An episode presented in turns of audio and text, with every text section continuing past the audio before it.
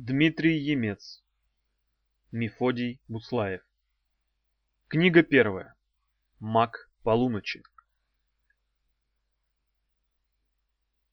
Он стоял, белый и непоколебимый, скорее рожденный, чем высеченный из единой скалы, возникший вдруг, в неведомом никогда, на той земле, где сходятся крайности. Тьма становится светом, сила слабостью, уродство красотой, неподвижность мудростью, где время не имеет силы, а ночь перетекает в день на берегах реки бесконечности, в пустыне застывших желаний и мертвых грез. Он стоял там, когда нашего мира не было, и будет стоять тогда, когда его не будет.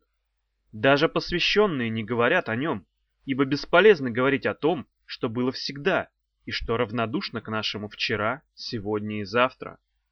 О том, для чего сон и явь, ночь и день, мужчина и женщина, ребенок и старик, жар и холод, жизнь и смерть, суть неразличимая одно.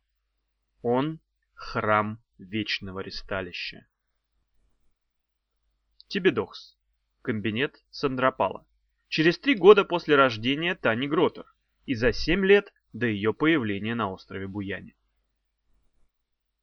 камине главы Тибидокса Сандропала Черноморова пылал огонь. Пятикантроп Тарарах на корточках сидел у камина и поджаривал шашлык, нанизанный на шпагу. Мясо вкусно шкварчало и постреливало каплями жира. «Оно, конечно, баранина ничего, да только с мамонтятиной все равно. Какое сравнение, слезы одни!» — ворчал Тарарах. «А на чем я жарю? Семь магов в школе, все головастые, жуть, один даже академик.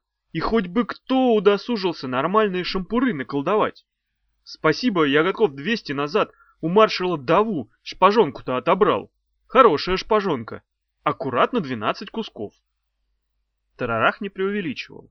В кабинете академика действительно находились все семь тебедовских преподавателей. Сам Сандропал, Великая Зубе, Яге, Поклеп, Медузия, Соловей О-разбойник и профессор Клоп причем находились по поводу, который никак нельзя было назвать приятным. Усы Сандропала безнадежно подрагивали.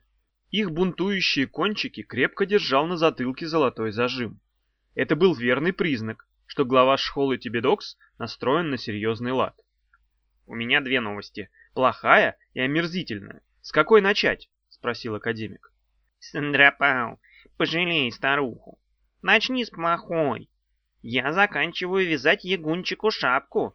Если сейчас ошибусь, придется много распускать. Осторожно заметила Яги, поднимая от спиц глаза. «Ну-ну, не скромничай. Не старьте старых стариков, они моложе молодцов.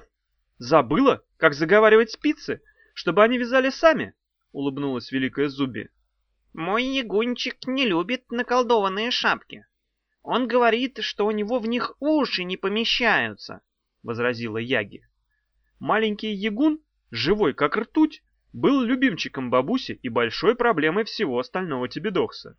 На месте он не мог усидеть вообще. Пару раз его снимали с пылесоса на полдороги на Лысую гору, а один раз нашли у жутких ворот, который он пытался открыть гвоздиком, используя его как отмычку. Помешал сущий пустяк. Гвоздик оказался на сантиметр короче. Да, уши у ягунчика редкостные. Не удивлюсь, если мальчишка будет хорошо играть в драконобол. Они позволят ему недурно планировать и закладывать крутые повороты, кивнул Соловей о разбойник. Сандропал укоризненно кашлянул.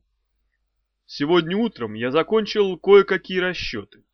Через три дня, в пятом часу вечера, произойдет полное солнечное затмение.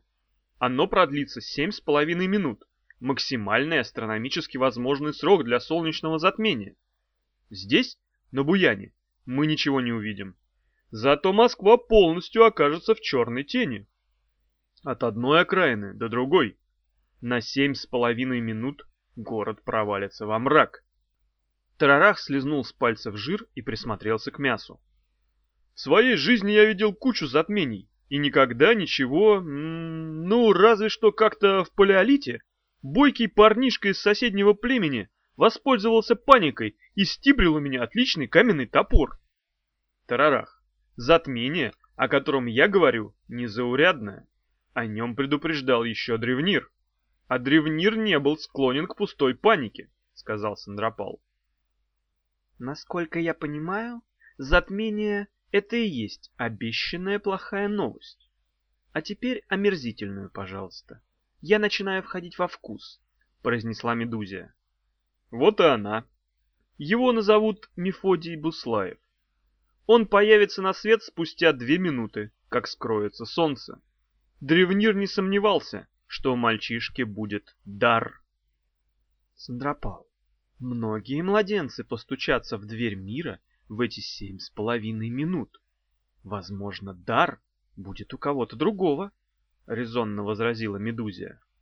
Нет, Меди, я убежден, что дар будет именно у него. Слишком много совпадений. Расположение звезд, место и время рождения, затмение и, главное, кровь. В роду у мальчишки было немало волшебников. В средние века одну из его пра-пра-пра, ну, сожгли на костре. Она насылала на своих соседей чуму взглядом и делала это чаще, чем требует обычная вежливость.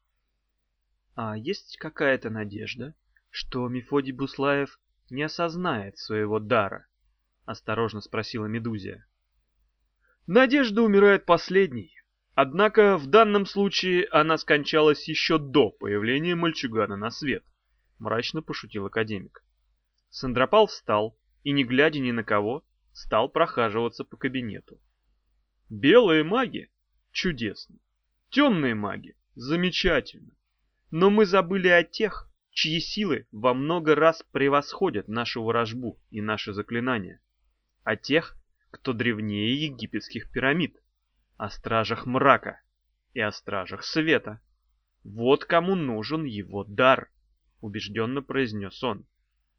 Но, Сандропал, наверное, ты преувеличиваешь? Возможно, стражи мрака и тьмы и ничего и не знают о Мефодии Буслаеве, осторожно сказала Великая Зуби. Поклеп Поклепыч и профессор Клоп обменялись ироничными взглядами. «Они знать о мальчике все, если его дар стоит хотя бы один копейка», — пробурчал Клоп. Зажим соскочил с усов Сандропала, и они запрыгали, дирижируя невидимым оркестром. «Да, профессор, да, и еще раз да. Последние столетия все мы были преступно халатны.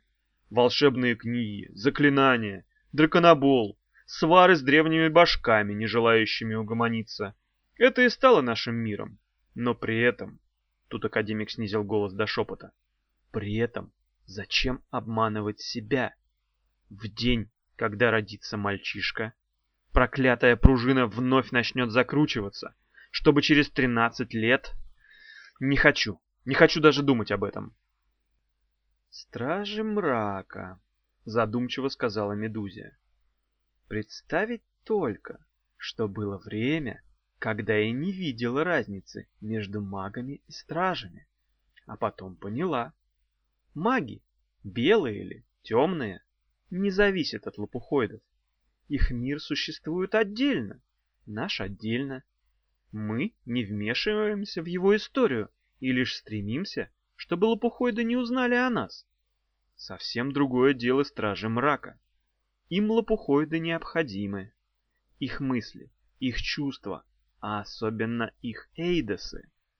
Поклеп мрачно посмотрел на нее. Точно, Медузия.